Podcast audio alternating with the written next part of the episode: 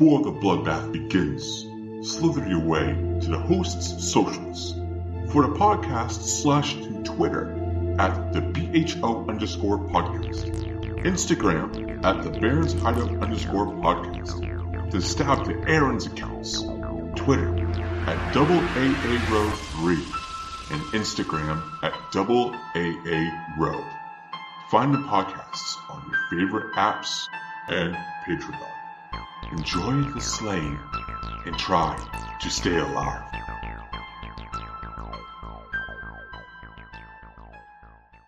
For the next period of time, strap in as the hosts rip and tear at the unsuspecting guests, in which they'll learn their dark secrets and methods of the genre. In this bloodbath, no one gets out alive. This is Within the Barrens. So welcome to the Barrens Hideout Podcast. I'm your host Dustin, and uh, today we have another episode of. Oh, does I want to play? Within the Barrens. Step in for a cut. Our Within the Barrens segment. Sometimes it doesn't like to come out right away, so I'm glad that it came out perfect right there. And um, today, joining us, we have Jill Gevargizian. Hopefully, I said your last name right. I am awful with pronouncing things and um, she is a director, uh, producer, and co-writer of The Stylist. Uh, this is not her first film as a director. Uh, she has also um, directed a short called Call Girl that was in 2014, along with others in her film company Six Tape Productions. Um, and Jill has been blowing up everywhere since the drop of The Stylist on Shudder. Um, and uh, the movie uh, I read, I guess, has won 17 awards in the uh, festival circuit too, which is awesome. Um, and if you haven't seen The Stylist, then I'm going to say you must be living underneath a rock, because um, this uh, movie is uh, is amazing. And um, Jill, how you been? Thank you so much for having me. Um, I've been, it's been awesome. Like you said, ever since the film hit Shudder, it's been like a whole new life for the film because we first were released a whole year ago with Arrow Video, our physical release and on demand, and on their streaming channel, which is also awesome. Everyone should check it out. Um, and so yeah, to then get released also on Shudder, I was in fact when I found out, I like geeked out and I reached out to Arrow and I was like confirming that it was true because I saw it on a press release. Yeah, And I was like, wait, is this happening? I'm so freaking excited. Um, and actually, the stylist started as a short film. And the short film, not to take away from what you said, but the short film is what won. We won uh, like 20 awards with the short. wow. And it was it was always our my hope to turn it into a full length version. It's uh, it's actually on the Blu-ray. Um, and it's on YouTube on Alters YouTube. You can find it and watch. It's like a 15 minute trailer for the future, essentially. But um, yeah, and the the feature did win some awards, but it's it's been so exciting to finally. It's been years working on this film between the short and the feature to finally be able to do the full version was has been a dream come true, and the reaction to it is really exciting. Yeah, it's definitely a really good film. Um, it's one of my favorite of this year, even though I guess it's technically you, everything says different. It's either 2020 or um 2021 or 2022. I, I consider a 2021 film just because Yeah. um, that's what it's kind of said everywhere. Um, but yeah, that's great that you are really starting to you know rise above and uh, get all the attention that you really do you know deserve because uh, I went on your um, the six tape production website and just seeing all the things that you have going on over there and what, what has came out, and um, it's great. So um, I kind of wanted to go back to you know the beginning and um, ask you like, what started your love of horror and, and filmmaking? Um, man, I guess as young as I can remember, I always loved to do. Before I discovered like scary movies, I loved anything that was scary or that you know, playing, exploring the woods, doing anything that was scary when I was a kid. So I discovered like scary stories, like scary stories to tell in the dark. Yep. And um, then movies, you know, probably way too young, like 10, 9, 10 years old, started watching stuff that I I definitely wasn't allowed to, but it was more scary at the time, and I loved it. Um, and yeah, I just became obsessed with horror movies once I discovered them, especially kind of really started to dive in. I feel like after Scream came out, I was always I was already a big fan. But I remember seeing it. I was the prime age for that film. I was probably like twelve, um, and it was almost like an education and all these because you know it, it, calls back on so many films yeah. that it kind of taught me. I remember actually finding a website online. This is when the internet was in its early days. And it was just someone's blog of like all the references within Scream to old films. And I was young and didn't know most of those movies. So I was like, this is my Bible. I'm going to use this list and watch all these movies. Yeah. and that's kind of what started. I feel like that. But, um, and we would make funny stuff when I was a kid with my dad's like giant VHS camcorder, like remake movies that we loved, but we'd be like doing it to just like watch it back and laugh, you know? yeah. Um, but filmmaking wasn't something I seriously thought I could do till I was like almost 30 and I met some other filmmakers and saw their films. And that's when I realized that like regular people made movies. Yeah. I think I only thought you had to be like, you know, like a millionaire or like connected who made smaller films. And so that really just opened my mind and I was like suddenly just tried to make one. Call Girl was the first thing I ever made and I became addicted at that point. Yeah, and um, it definitely shows that you have a love for all this because everything in this film is is beautiful. The cinematography is beautiful. Um, the writing is really really good. Um, everybody who acted in it is is amazing, and um, I love Contracted too to uh to see um uh oh my god I'm so awful with names. Um, Najera, right, is how you say her name. It's um, Najarra, Najarra. Yeah, Najarra. Yeah. So um, she was really, really good and Contracted, and I've seen the first one and the second one. So to see her, um, you know, doing more lead roles is amazing because I think she's brilliant and everything I she does in here. So much. yeah, and and Brea, Brea is really good I too. have a painting of her behind me. um, I saw. Um, um, uh, I think the latest film I saw uh, that Brea was in was Lucky, which is also on Shudder, which I think is also a really brilliant film. So bringing those two together, I think really crafted how how this film really you know kind of goes on. Um, and uh, another thing is I wanted to ask, um, was hairstyling something that you always wanted to do? Because I know that you also do that as well as um, making films. Yeah. Um, it's it's something I started like you know kind of playing with in high school, coloring my hair all the time, my friends' hair, and fashion and and stuff connected to that. And I remember being at a hair salon, getting my hair colored back brown because my mom wanted me to look normal for a photo shoot. there, they had like hot pink hair and tattoos. And I was like, oh, I could do this professionally and look however I wanted. Um, and I already like doing it. So it's just like it's, I remember that, wo- that woman I saw that day really stuck in my head. Like, you don't have to look normal, whatever that means. It changed, stuff has changed a lot since then. It's, but, um, it was just it's something I always loved. I it's I like the creative side of it, and I also like the connect. Like I get to connect with a lot of people pretty yeah. personally. Like I've, most of my clients have been doing their hair for 15 years. We're like family oh, wow. at this point, and it's really great. Um, but that all honestly was one day sitting in the salon. I was like, how is there not already a hairstylist serial killer movie? and so I was like, I guess I need to make that. Is really how it started.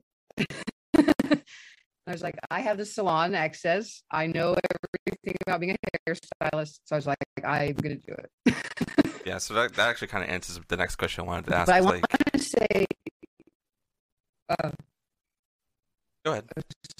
I think it was on a delay. Sorry. Um, yeah, about Brea and Najarra to work to put bring them together was like a dream come true and very intimidating for me as I feel there's so much more experience than me. That's kind of been my theme in my filmmaking career, surrounding myself. Um, but Najarra, like you said, with Contracted, that's how I just I first met her. I was at a screening of Contracted. She was there. I got to meet her, and you know, so impressed with her performance in that film. She she is the whole film, just like she is pretty much this that kind of thing. You have to carry the whole movie. Yeah. And really seeing that made me realize I was like, she can do this. I I believe that she could do this role based on that, and and her enthusiasm in the character. and she put a lot into it, like journaled as her, like practiced hairstyling for six months at home, like with a mannequin head. Like she took oh, it wow. very seriously. Awesome. And Brea, I met on another project that we ne- have yet got to make. Um, I was brought on to direct. We were trying to put it together, and she was going to star in it. And so once I started to finally put the stylist together, like seriously, like we're going to shoot it, I was like, I finally reached out to her. I could, I was like, always could picture her in that opposite role. I felt like she really embodied a lot of the character in real life, and it was a dream to work with them. I still can't believe it. And and Brea, even she wrote Lucky. I have to brag about how talented she is. Like she's a writer and director as well. She wrote and directed Twelve Hour Shift that came out last year, and she has a new film that just came out last week called Torn Hearts. She directed, and I just watched that last night. It's fucking awesome. People should watch it. I'm definitely have to check that out. It's a horror movie. Uh, definitely check that out. Um, and uh, there was another thing that I wanted to ask too uh, that I think that would be kind of um, important uh, to everybody else is knowing um, how did your company um, Six Tape uh, Productions um, kind of begin? Well, it's really just it's like me as a producer um, and you know giving it a name and kind of a brand um, i the name is funny i was jill six has been like just a nickname for a long time and I knew as a director I didn't want to go by that only. I wanted to use my real last name. Hmm. And um this writer named Abby Stutzer wrote an article with an interview about me way when I first made my first short film, and they named the title like Six Tape, and I was like, "That's so fucking cool."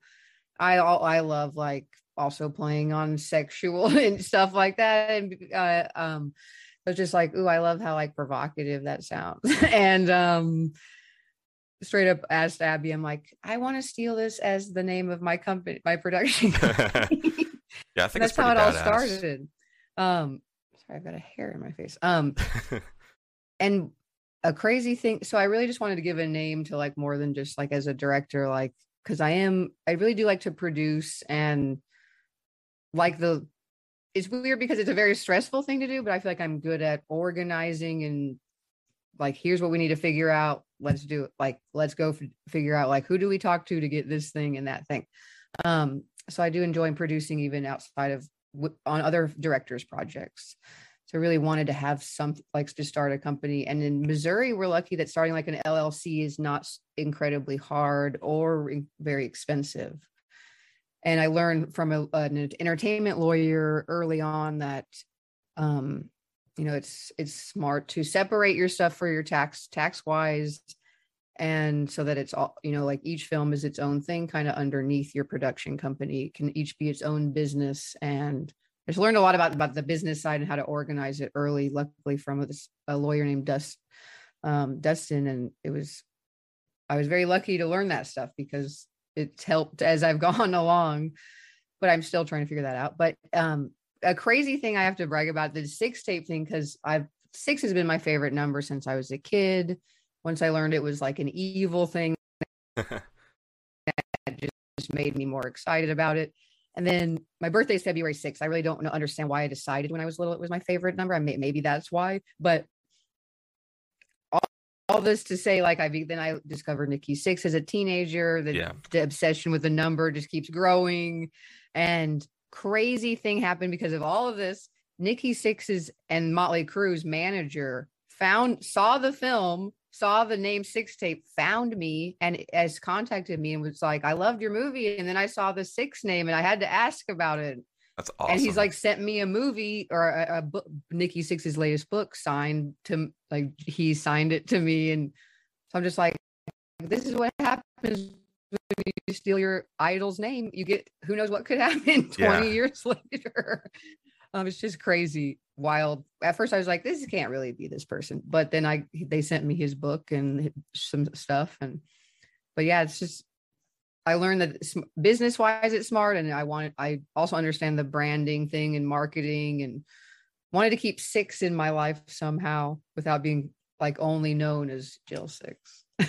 Well, I mean, you're definitely um, making it known now, and and I I want to really go and watch all those things that you have on there, like all the movies that you've been working on, and um, I guess another thing that people kind of talk about with this film that you probably heard so many times is it being compared to Maniac.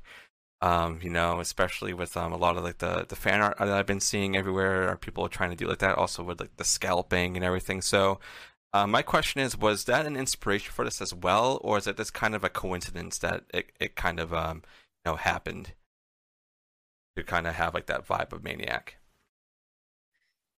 It's kind of a mix because it, initially it wasn't inspired by Maniac. It's um, weirdly growing up, I didn't see Maniac. I didn't see the main Maniac and the remake till the remake came out, and then I watched both of them. Um, but initially, the idea was really largely inspired by like a Leatherface idea mixed with like it's a lot of inspiration from Lucky McKee's film May, which a lot of people bring that one up. That one gets called out, obviously. Yeah, Um, but honestly, when I sat there and I was like, when the first idea came to me, like a hairstylist who kills people, and it was like th- these simple ideas, like what does she do? What's I was like trying to think of like what's her motivation, what's the whole thing, and it just started with it. I really I thought like she well she obviously takes their scalps. Like I'm a huge Leatherface fan, so I just thought of it more like that. Like oh, this is like her how she would take someone's skin and wear it and try to become them. Like how when he he's always in a mask and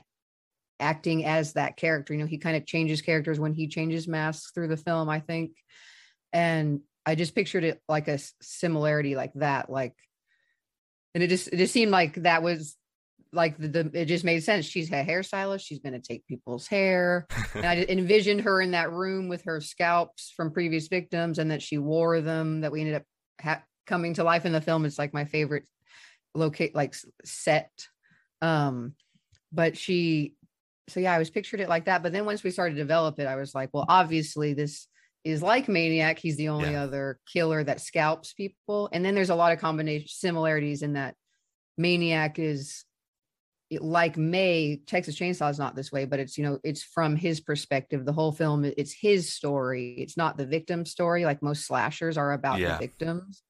And so like you get to know him, and I think like it's as dark as this sounds, like even even maniac is sympathetic to me because you see his you see his trauma you see him you see his depth he's not just an evil thing that wants to kill like an empty vessel that wants to Yeah. murder people it's kind of you And- know um, being edged by the family to do these certain things. So yeah, I, I can I can empathize with uh with Leatherface a little Yeah. bit too on that And on I- that spectrum.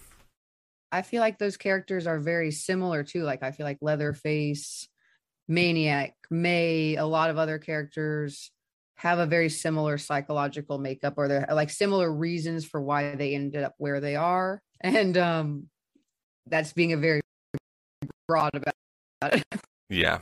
of course but um yeah i did see them once it once we started to develop the film we definitely turned to maniac for lots of inspiration and then you can't deny like i always knew i we'd put sca- her the scalps on heads and like kind of his room is similar to hers, but his is a little more messy, I think. Um, Yeah. The original Maniac. Um, but yeah, I, I love when you get to see like a killer like that, like alone and sad, and that there's more to this than just like, I don't know. I like the depth in these characters and how that challenges us as a viewer and how we feel about them.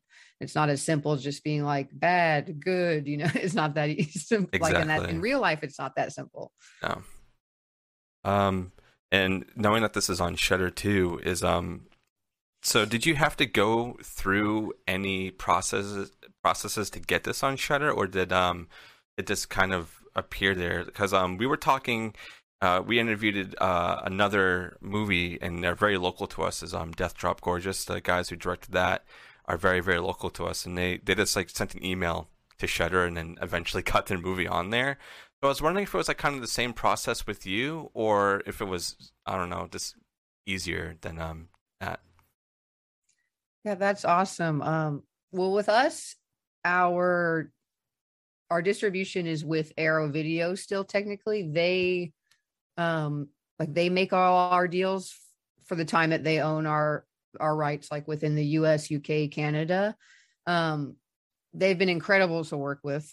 Like our physical copy, we got to like be a part of all the production of like all the special features, the booklet, how the art would look, everything. Yeah, this it's um, a it's a great great um you know sleeve dream. and everything everything on hand. You can like turn the the cover around so you have two different color, covers, which is really yeah. cool. I, I like it a lot. They um you know for they have a like i said they have their own streaming channel that's in its earlier days. It's like just now i think a year and a half old called arrow player.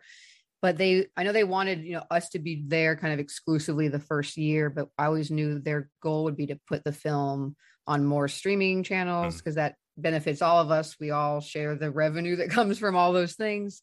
Um and so i just didn't know when and where we would go first or where we would try to go first so for all I know, we'll eventually end up even on some bigger streamers, and that would be a hope. Like a- after Shudder for a while, maybe somewhere like Netflix, where even a bigger audience. That'd be is. crazy. Um, but I, it's it's interesting. It's like because yeah, they they own the rights to all our distribution and, and screenings for ten years. So any festival, they've been, they're incredible to work with. Like I said, like if a festival or just a one-off theater reaches out to show the film, all I do is can connect them with someone at Arrow, and I'm like, I would love for the movie to show here. Let's figure how how how to do this, and it like always ha- happens. Um, but it is interesting because with short films, I'm used to. I'm just like the one in charge. I make all the decisions. There's no one. Nothing happens where I'm like finding out like, oh, the movie's going to be there because I would be the one to have done it. So it is. A, it's a diff. It has been a to learn like to like like that. I don't have that control is a new thing, but it's it's been like the dream experience. I mean, I know distribution ca- can be like her- a horrific experience for independent filmmakers. A lot of companies don't listen to your input or especially with art and all that kind of stuff and I feel very spoiled by working with Arrow honestly. That's a good thing this. though, especially yeah. for how big this is turning in um, you know, turning into for you, and and I do want to see other things um, coming from your mind because I think you you're brilliant. Writing is is brilliant, and it's such a fun movie. Um, it's beautiful, like it's so colorful. And um, I was just talking to um, uh, the crew over uh, Revealer, and um, the you know the cinematographer Robert also worked yes. on their film. So like you know the crossover and seeing just how beautiful films are turning into um, lately is amazing because you're so used to everything being so dull and, and bland, but all these new horror movies that are coming out within the last like year or so are beautiful, and your film is definitely one of them. And I mean, just the, the art on the cover on this, it literally just tells you what this whole movie looks like. Um, so I do want to give you props on on that end for making a very very beautiful and um, entertaining film that, has came out in the last year or Thank so. You. And yeah, the who that's cool. You got who did you get to speak to on the revealer team? We're like um, very very much the same film family that worked yeah, on both um, movies. I talked to Luke, Michael, and Tim, so all the creative crew awesome. over there. So um yeah. Uh, yeah, that episode I, actually is dropping. Uh, actually, all did drop today. So uh, as we're talking, it's out right now. It's really, that's really great. I'm sure you talked about, but second drop that yeah, they're about to hit Shudder here soon yeah. with Revealer, and yeah, it's the same main producers, which same the the director of photography and production designer. They're also the big main producers of the film who helped who made the stylist with me as well. That's and awesome. We just made another film called Black Mold that um they shot and designed and they were just telling me about that like there's a new movie yeah. coming out that you need to watch so knowing that you yeah. are involved with that that is that's awesome yeah Definitely i'm helping checking that out as a producer kind of in a smaller sense compared to like robert and sarah the dp and production designer i mentioned but um, the director and writer is jon pata of black mold and john edited the stylist so we're like i'm telling you like the tightest film like awesome. we're all work on each other's stuff and what's funny is I did I also did hair on Black Mold, which I've been a hairstylist for over 15 years as in a salon, but I've never done hair on a movie. And so that was a new experience. it was it was cool to be in that like to see to have that perspective of it.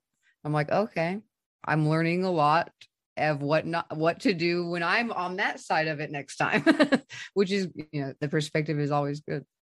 that's awesome that you kind of getting your feet wet in every kind of you know area with production on on movies. So you're going to be a master of everything really soon, and um, I'm really really um you know, happy to see that. And that kind of leads to another question I have is like, are we going to see um, a Jill Empire?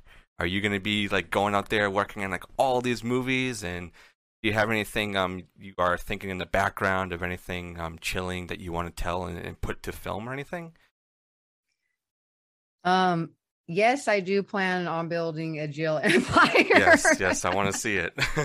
I'm I think I've already been working on it for a long time. Um, but I yeah, I've always understand understood the like to take advantage understanding the networking and the promoting side of the game. Even when it could just come to being a hairstylist, I would be like, I'd be at like punk rock shows passing out hairstyling flyers just because I wanted clients with like cool hair.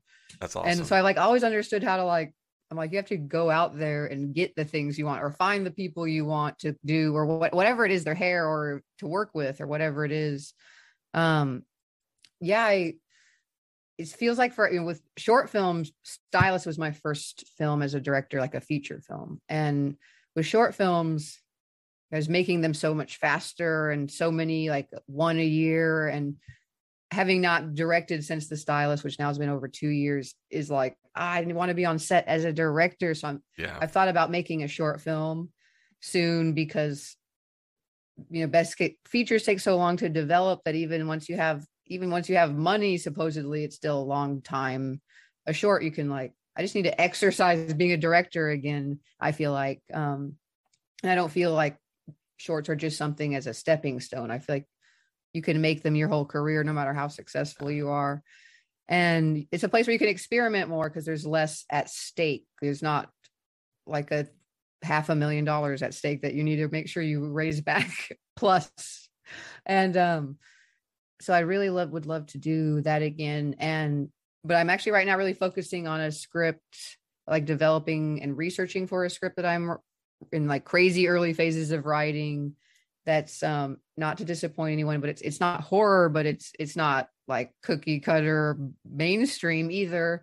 It's um it's like a slice of life, like a Sean Baker type film. If you've seen like the Florida Project or um I can't think of anything right or even like uh Lynne Ramsay's films like uh You Were Never Really Here, we need to talk about Kevin. Um so it's like a but it says something I've been like thinking about for a couple years, outlining in all different places. I'm the kind of person that like marinates on something forever until I'm so frustrated with myself that I'm like, are you ever going to actually write it or just like pretend you're going to write it for five years? Um, so I normally get like this first script out and then I find someone who I who I'm I'm really confident in myself as a director and producer, but not as much as a writer. I think that's probably common with writing. It's scary because you have to do it mostly just by yourself in a room. It's not as fun. And so I often like once I get what I know what I need out of my head, I often bring someone in to be like, I need help with this. Like, does this make any sense? Yeah and I need your, I need someone's help to make it look even better than I can make it look. Um, but yeah, I'm really excited about. I don't know, just expanding. Like I, I am a horror fanatic, but I don't want to only make horror. And I feel like with with the stylist is kind of kind of trying to show that that was a fuse of like a lot of things that I love, like psychological thriller with a draw emotional drama and a horror movie like all at once. Like I love all of those things.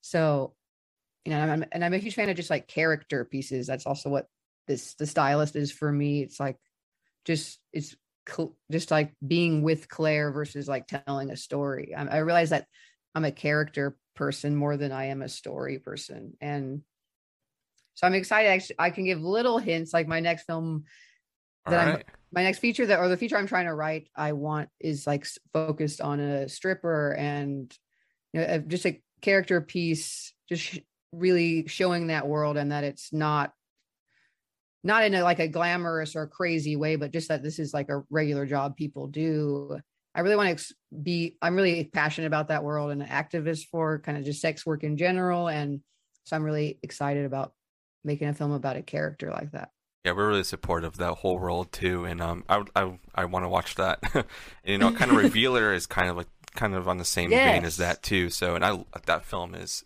phenomenal.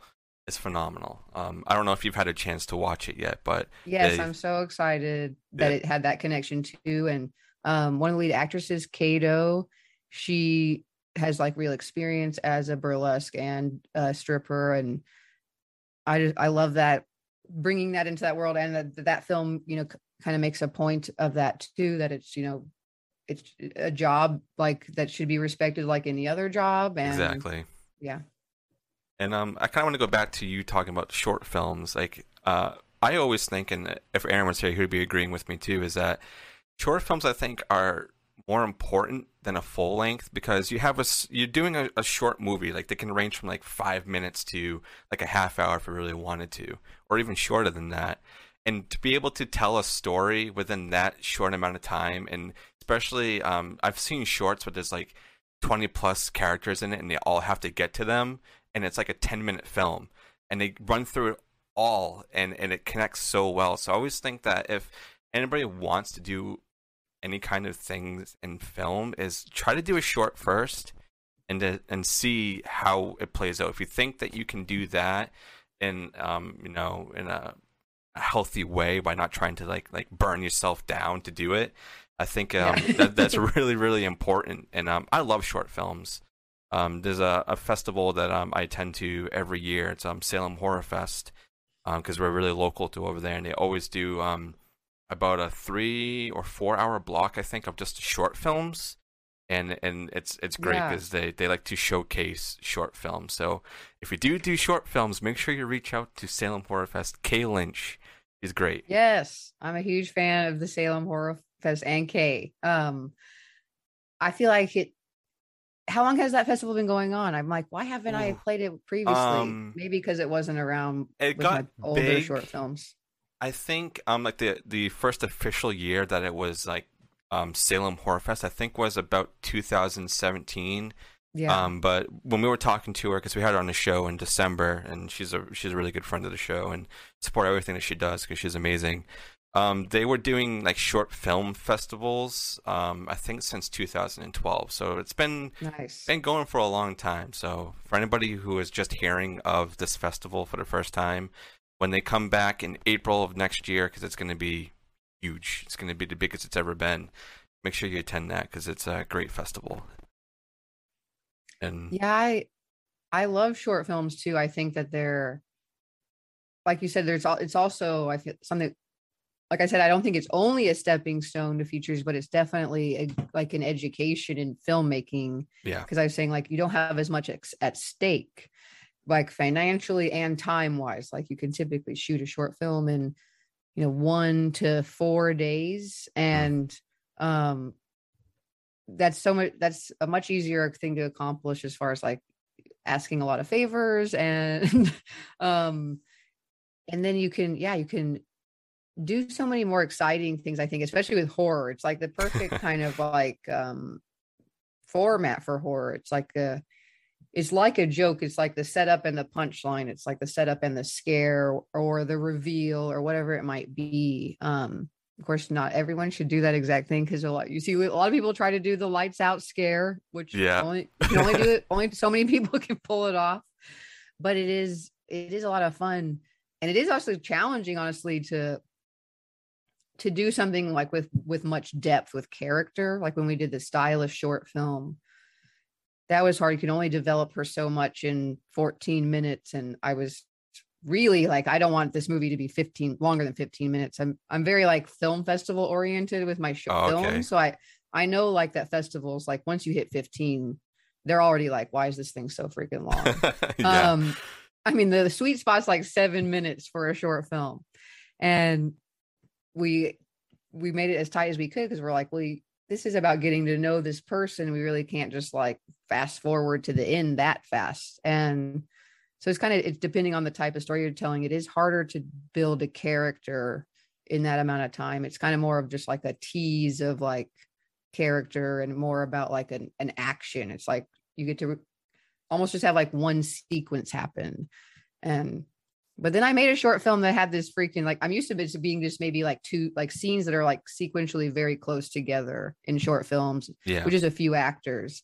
But I made one called One Last Meal that was directed or uh, written by my friend Eric Stolze. He helped write Stylist. Um, we shot it in a prison, which was fucking so that cool. awesome.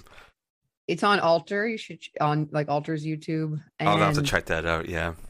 it's uh it's just like a, it's just like one day of time passes in this film but these characters keep going back and forth to these different rooms and it's just like a lot happening within i wanted it to be way less like 10 less than 10 minutes. I'm like wow. When it came down to like shooting it i'm like god and editing i'm like so much happens in this thing in such a little time. It was it was a challenging in that way. I was like i've never had this much happen in a short film in this much time. Um but yeah they there's a lot of fun now you're just i'm just you're convincing me more i need to make another short film like Do this it. summer Do it. Seriously. i just gotta figure out what what i want that to be about exactly i have I a pretty good idea I'll be there watching it, whatever it is, because I think you do have a brilliant mind, and um, with what you want to do, and uh, also with how everything is written in the stylist too. I think it's it's perfect. The pacing of it is is great.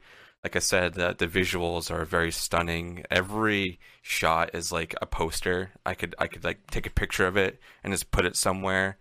Um, I think it's great, and all the acting in it is is amazing. The way that all the characters kind of go through um, their lives and all the steps that they're doing, and just how crazy it gets as it goes on, and how you're more like, is are we really going there? Yeah, we're going there, especially the ending. I don't want to spoil anything for anybody who hasn't seen it, but like I said, if you haven't seen the stylist, living under a rock because it's great and um the soundtrack too is amazing i'm actually waiting for my vinyl to come in right now i, I love awesome I love it. it. It's great. It's and all the vinyl is beautiful too. And I, I know that you were saying it too that it, they did such a great job.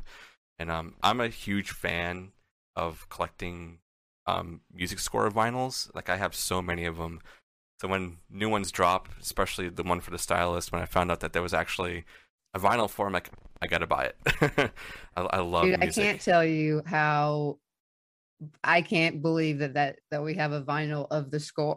um, our composer Nick Elert, he's freaking incredible. I've been working with him on almost all my short films, and like he, I don't know if he worked on Revealer. He'll be scoring Black Mold for sure.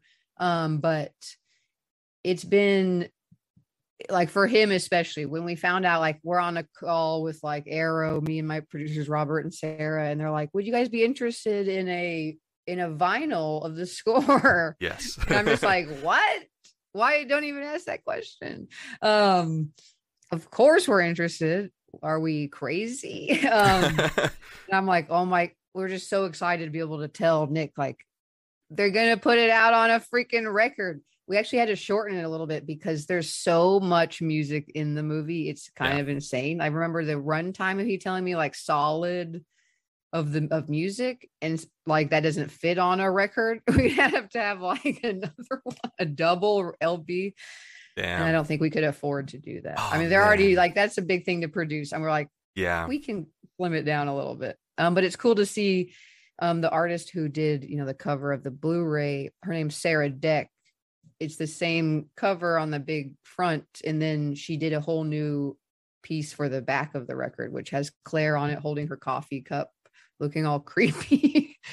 and um, and then it's cool to see like the names of the songs because most people don't know that unless they're like they we just la- label them for the you know when we're putting them into the fit like Yeah. film but it's like claire's chair and like her like wi- one thing's cool is we did cool thing from like going from the short to the feature it's like all the same people same cinematographer bo- editor everything but nick brought a song like the theme song from the short into the feature and just kind of like redid it like updated it but it was it's just cool to have something that's like that connected for so long.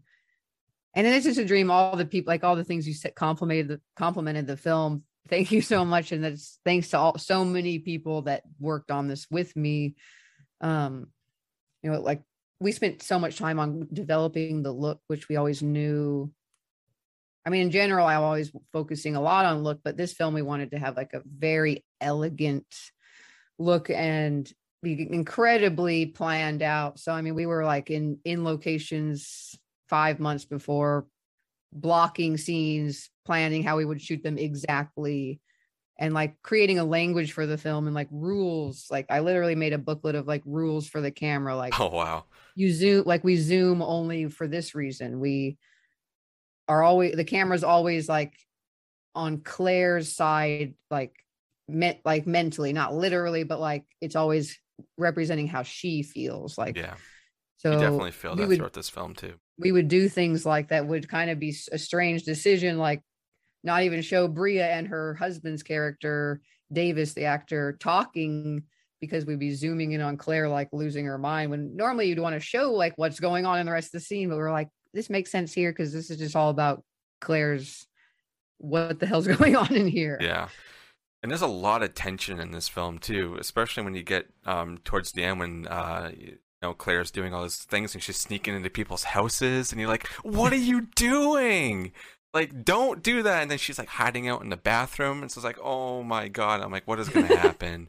and then this magically is like, uh, "Okay, I can sneak out, and it's okay." So there's a lot of really good tension building in this film, and that's something I always enjoy with horror movies if they can build tension in a way that I'm even like I can't watch this right now because it's just so much, and it, it does happen in this film Thank a lot. It, I'm laughing because I am an anxious person who like p- clearly put all of my anxiety into this movie. well, it definitely worked because I'm even just like I'm anxious too, but this made me like, wow, this this is really powerful right now, and seeing that uh, on film and, and movies uh, is always unsettling, but in a very good way. Um, That's something we tried to figure out in the writing process. Like we wanted to have more moments of like that that were tense like that, but weren't just kills. So we were like, how, what other like with the the bathroom hiding scene? We are like, this will be like a fake out. Like he thinks she's gonna go kill them. We Yeah. were trying. We wanted to have all these other thing moments. I didn't want to be a full blown slasher where she kills like twenty people and it's like, okay, this that is body like, count. completely uh, it already is i under i acknowledge an over the top unbelievable thing that she's doing so i'm like we can't go even further we can't have her kill like 40 people and they're like this is so fuck freaking unbelievable we can't even like watch the movie yeah. so we wanted to create these other moments of like we need more scares but that aren't like your traditional thing you know Yeah. Um, one thing, this is kind of crazy, and I was just thinking about this right now because a lot of these movies that are coming out um, are getting like comic book tie-ins, right? Especially like with, Re- with Revealer and some other ones that are coming out. I think, um, I could be wrong, but I think Scare Package might be doing something like that too. But I could be completely wrong. But would it be crazy if you were to get a comic made for this of things that happened before uh, what took place in this, like leading up to Claire, like you know, really like losing her mind and like showing her go after all these other people. That would be very interesting to see like a comic book tie-in on this. that would be cool i would be totally open to seeing that for sure um i it's interesting revealer i know that they're going to now i think do a new one with the girls but it's based on a comic to start with i believe if i'm i don't remember Uh, for sure. The comic Um, actually that it started making a month ago. um but i remember when they developed it they were developing it based on some comic. Maybe it was just the script but those guys also Yeah, write comics.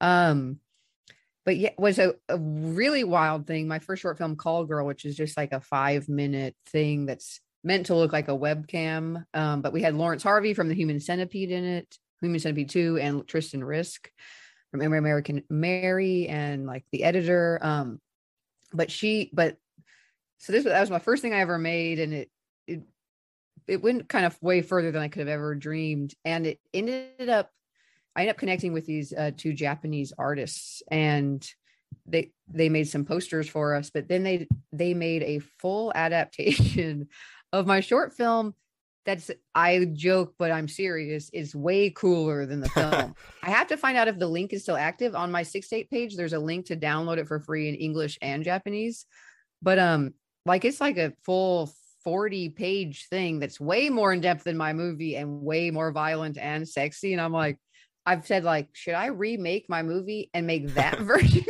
Do it. Because that's fucking cool.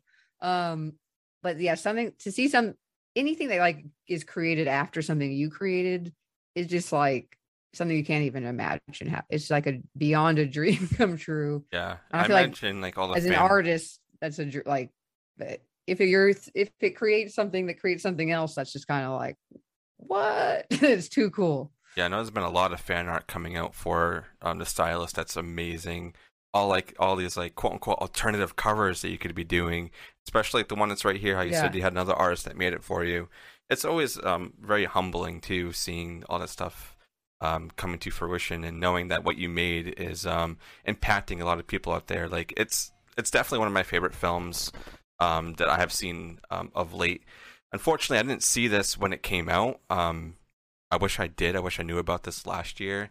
Shudder is another great thing. Is like you, you know discover all these films that you missed because they put them on there. And you're like, wow, this is great. I'm kind of sad I missed it at the release. Um, so that's that's really cool to see that um, more people getting their eyes on this film, and um, you're getting all the recognition that you definitely deserve. Um, one thing that I want to ask, and I always like asking this about uh, movies that people have made. Um, what's your favorite scene? Oh man, it's hard to say. um, but the first thing that comes to mind is the in her lair, her basement, which we call Claire's lair within the crew. um, it just is too perfect. Um, I like the see the the set a lot in general because it really was like my dream vision for like the super gothic room with all these candles and but like w- a warm gothic like it feels like safe Beautiful. um i really like the scene which is in the near closer to the end of the movie when she goes okay this is spoilerly spoiler alert um It's your movie, so if that's what you want to do, that's completely fine. the um the basement has is very i feel like symbolic for like everything the basement goes through is kind of what she's going through in her head. She's trying to like lock up this compulsion and literally locks it up and then when she breaks back into it that's one of my favorite scenes. You know she's so desperate for like an escape to feel like something else just for a second to like ground herself again and it doesn't work. And um just every the way everyone that worked on that scene and what they brought out of it is just like so much so per it's just like a dream come true. And um Najarra like we were talking about she's an such an incredible actor. She's like first take everything she does you're just like what? How is someone this talented? Um and I start I would feel bad making this movie because it's a very emotional role for her and she's like upset half the movie more than half of the movie. But in that scene is very very emotional scene. And and then the when we worked with our sound design people at in Chicago they're a company called Noise Floor. It's like the most prof like a very big sound design company. I've never worked with anything like that before in my life. It was very exciting but they had this idea to um just the first of all the atmosphere they created in the scene it has this like this like extreme emptiness feeling just from the sound. It's like hollow. It's like s- it it sounds very different than any other moment of the movie and like like almost like there's an echo like she's so alone in this scene and then there's then they had the idea to to put these clips of of voices like that she's hearing that's like driving her to lose her mind further and further and the idea to bring even clips of this the the person she kills in the short film we we use audio from that and put That's it into that scene and she even puts on the- one of the scalps she puts on is the scalp from the short film. I've kept all these years like a real psychopath in my house. Um i still have all the scalps by the way. It's very scary. Um but i just loved that they like all these little things which aren't that little thing all the sound work and the performance and the the visuals just came together to like to bring that what the emotion what was important like everything is to serve that it's not just like how can we make it look cool Yeah. and it's just like I feel like it, it just it just exactly how I could have a dream version of how that scene could have actually ended up. And I've never had the idea to have the voices, which is a very similar thing with psychological thrillers, people losing their mind. I didn't want to do that as a cliche, but I was like, but this makes sense, especially she puts on the scalp and she hears that person's voice. And I was like, oh, I love that idea. And I guess so that's probably my favorite scene. Um, it's a very brilliant I can geek out about a lot of scenes. Um, I have to bring out one. I have to talk about one tiny other thing. Sure. The tiniest scene in the f- freaking movie when she goes to the hardware store to buy stuff to lock up the basement. yes. Um, it's just like an awkward moment with the with the attendant who's the actor's name's Jimmy Dara. He's so good. It's such a tiny thing, but I knew he would he would nail the awkwardness of the scene I wanted.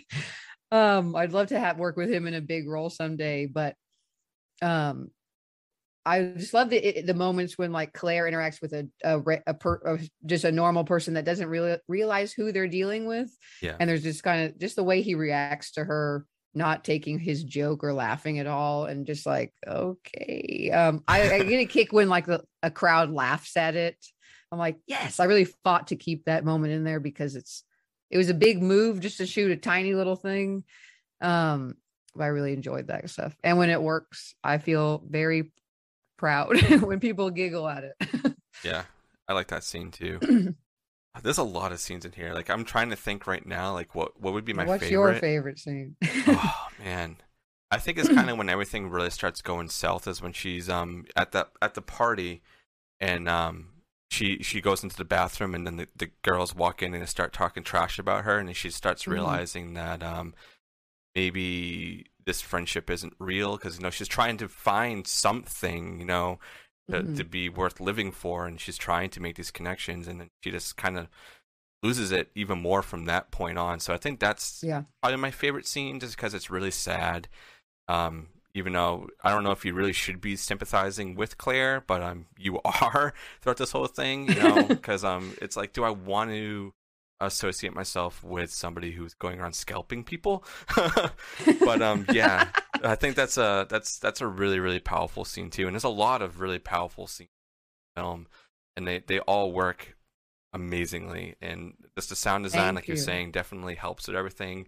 Music is great. All all the shots the lighting is perfect i can't think of like one bad scene or one bad like take or anything off this film um i think it really is like a masterpiece of uh, the current years Oh my gosh. You're being too nice. Thank you so much. Yeah. That scene in the bathroom, you pinpointed it. Like that is like the midpoint of the movie where she thinks things are gonna going good and then she's like, no. nope no. drops right off Although, you know, it, she's she she reacts a, li- a little over, you know, it's not as bad as she thinks it is. Um, which is kind of the lesson in the movie. yeah as silly as that sounds. and that kind of Um, leads on we, to we are our own worst enemies. Yeah, exactly. That's kind of like what I just wanted to ask you too. Is like, what would be your ultimate takeaway from this film? Like, if you had to, um, someone was watching it and they were asking you, like, so since you wrote this, like, what was the whole meaning of this? Like, what did you want people to uh, take away from it? Um, and I'm kind of curious, like, Yeah. in your own words, like, what what you would say about that. it that's a there's so many things I could say. I feel like because we intentionally like me, we like me and the writers left her background more vague and not actually showed it because we wanted people to be like her to be open enough for interpretation. And I like films that cause conversations and like Yeah. thinking. We're not just like lay it all out for you. There's nothing left to like consider or wonder or um I think I'm stealing this from someone else, but like the, you know, art is to make us like think. It's like it's to provoke questions, not to like answer questions. Exactly. And um, so I just hope people go out like still thinking about her, but on a like, I guess like a deep level, what it kind of means to me, like what she goes through. It's a very like over the top dramatic version of like us avoiding what's inside, which is where like the real issue is, and trying to mask it with all these other things, and um, you know, just avoiding ourselves and the real problems that are within us, which uh, I know a lot of us are doing. Yeah. You know, we all do that, but um, yeah, a very extreme version of of what that is like. And that, that that's why she is like kind of the I'm not trying to spoil, but like she, it's a, a down a, about a downward spiral for a Yeah. character, and like really how we are. Uh, we can we can save ourselves from that stuff if we try hard enough, or you know, I don't, I don't, I don't want to say that, but you know that that we that it's. I don't want to say that we're that it's that easy either. Yeah. You know, mental illness is a very real thing, and it's not just as simple as saying I want to be healthy. Um, but that it she's definitely not trying to to to get better in any way and so that's kind of uh, character wise what it means to me but it's i just want people to think about not just her but like how we judge all kinds of people and we shouldn't there's not like it doesn't justify killing or scalping but should we call people monsters because they do something wrong? Or do they not have does like the reasons for how they became this way not mean anything? Yeah. i, I don't know. I'm just really interested in those kind of questions and yeah right. Yeah, I, I agree. and i just hope she stays with people for like that's why we had her i was like we're gonna end on her looking at us and not really show what could happen next could we assume things Yeah. aren't going well after this Oh, yeah, that Um, ending. it's nuts. I'm not gonna say what happens, but yeah, that ending is it, it's it's great, and it's scary and sad, and it just so over the top, but in the best of ways. Um, so the last question that I kind of have, uh, because I know you you have some appointments and stuff you have to do today, is I'm very curious as to what your favorite horror movie is. Like, if you could pick one that you like, I could watch every day. What would it be? oh that kind of changes the answer it's funny because favorite horror movie um i always say texas chainsaw massacre the original and but i also talk i've talked about it so much i feel like i do i'm like an expert at this point here's my chainsaw um I love but it. we i it's i always also say like as it's my favorite horror movie it's definitely not a movie i would describe as a fun horror movie yeah, me either. fun- and I also I like how you call my movie fun because I'm like because it is also so sad. I don't know if a lot of people would call it fun, but I like that you would call it fun. But um, Chainsaw is funny. I've watched it a bazillion times in my life, and every time I'm like, this movie is painful. That's why it's so good. I mean, it is like hard to watch, especially the last half of it. And um, so it's not one I say I would honestly want to watch every single day every single day I would go to more to something like um Scream or Okay. something from that my teen era is like Idle Hands is one of my favorites. That's as a one. as a I'm not a big horror comedy. I, like I will have fun with them, but it's not like those aren't the movies I rush out to see really anymore. Maybe I'm old and lame now, but like Idle Hands I could watch every freaking day because that movie is so fun. And we should talk about it more. We all talk about like a lot of the 90s slashers. That one needs more more shine. Yeah, it's like this say, ultimate, like, many people talk about that Stone one. satanic stoner horror movie. It's freaking hilarious. And like Devon Sawa, love him. Everyone in the movie is great. Like Seth Green, Mm-hmm. Yeah. Jessica Alba, all these people back in the old days. Um, it's freaking hilarious too. Yeah, that, that is a A. Fox isn't it, like chasing around this demon. She's like drawing a pentagram on the map. I get, I fucking love it. it's a really yes, good one.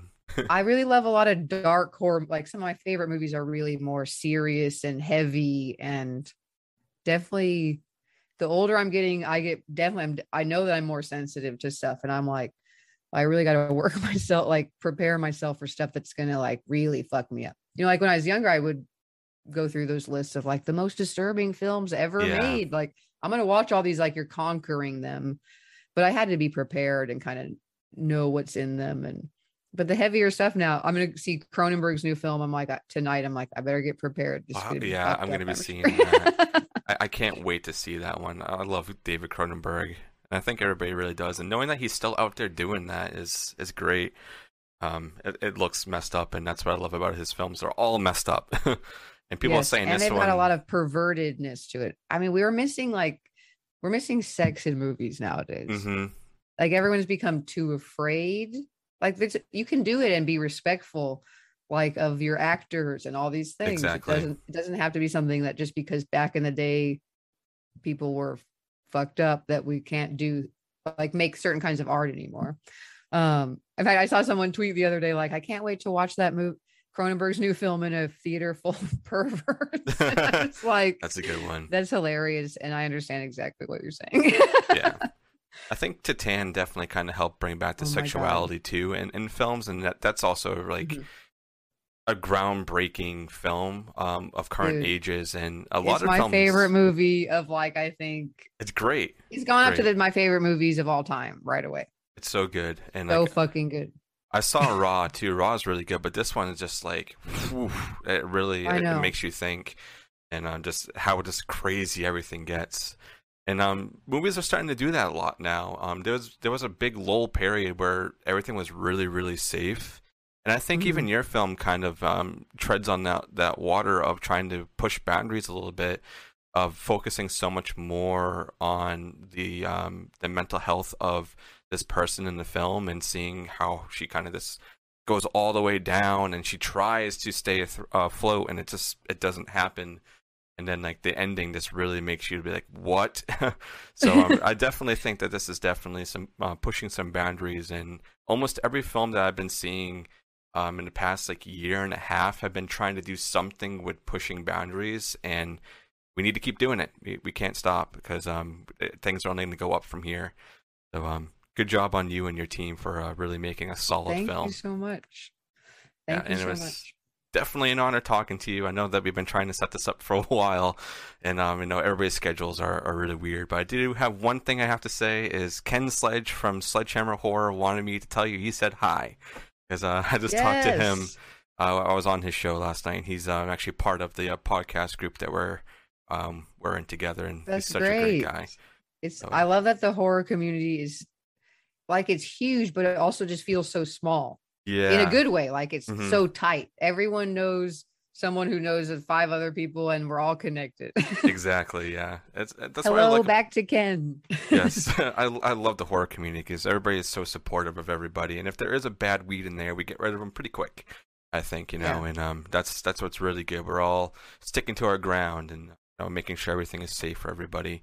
Even though these movies um are pretty violent, but I mean, hey, that's that's horror for you. But um, Jill, thank you so much for for being here and taking your time away and uh talking to me, and um, it's always a pleasure. Thank you for having me. Yeah, I and- appreciate it very much. And if you ever want to come on and talk about a horror movie, hey, I would love to talk Texas Chainsaw with you. We're going to be doing that later this year, so Nice. if you ever want to come on and just uh just do it, then um I can send you a link or send you a big list of what we got going on this year. And if you have time, you're like, hey, I want to talk some more, like you're, you're more than welcome. You're part of the family now. Um, Awesome. And I'm always definitely on board for all chainsaw conversations. Yeah, all right. We'll set it up for sure. Um, and I'll, I'll get you back, get back to you on a date of that. But um, yeah, seriously, thank you for for taking the time away and making this awesome film. I'm gonna go watch it again. Thank you. I'm gonna pop the, the DVD in and uh, look at all the uh, features on it because I haven't had a chance to do that yet. So I'm gonna be doing that today. So, uh, thank you, Jill. And I have to brag to everyone if you do, we can watch. You can watch it on Shudder, but on Arrow's streaming, a lot of our special features are on there too. So you can watch a lot of like the making of. But you've got to get the Blu-ray to see like the to have the commentary and Yeah, I'm even excited a soundtrack on there, all kinds of stuff. Yeah, I'm really excited for the commentary. I love listening to commentaries. uh, so this was so such a pleasure. Um, this was the Barrens Hideout podcast. I was your host Dustin, and uh, this was such a fun episode. So Jill, thank you so much for for being here. Uh, we'll catch you guys later. Thank you. Thank you.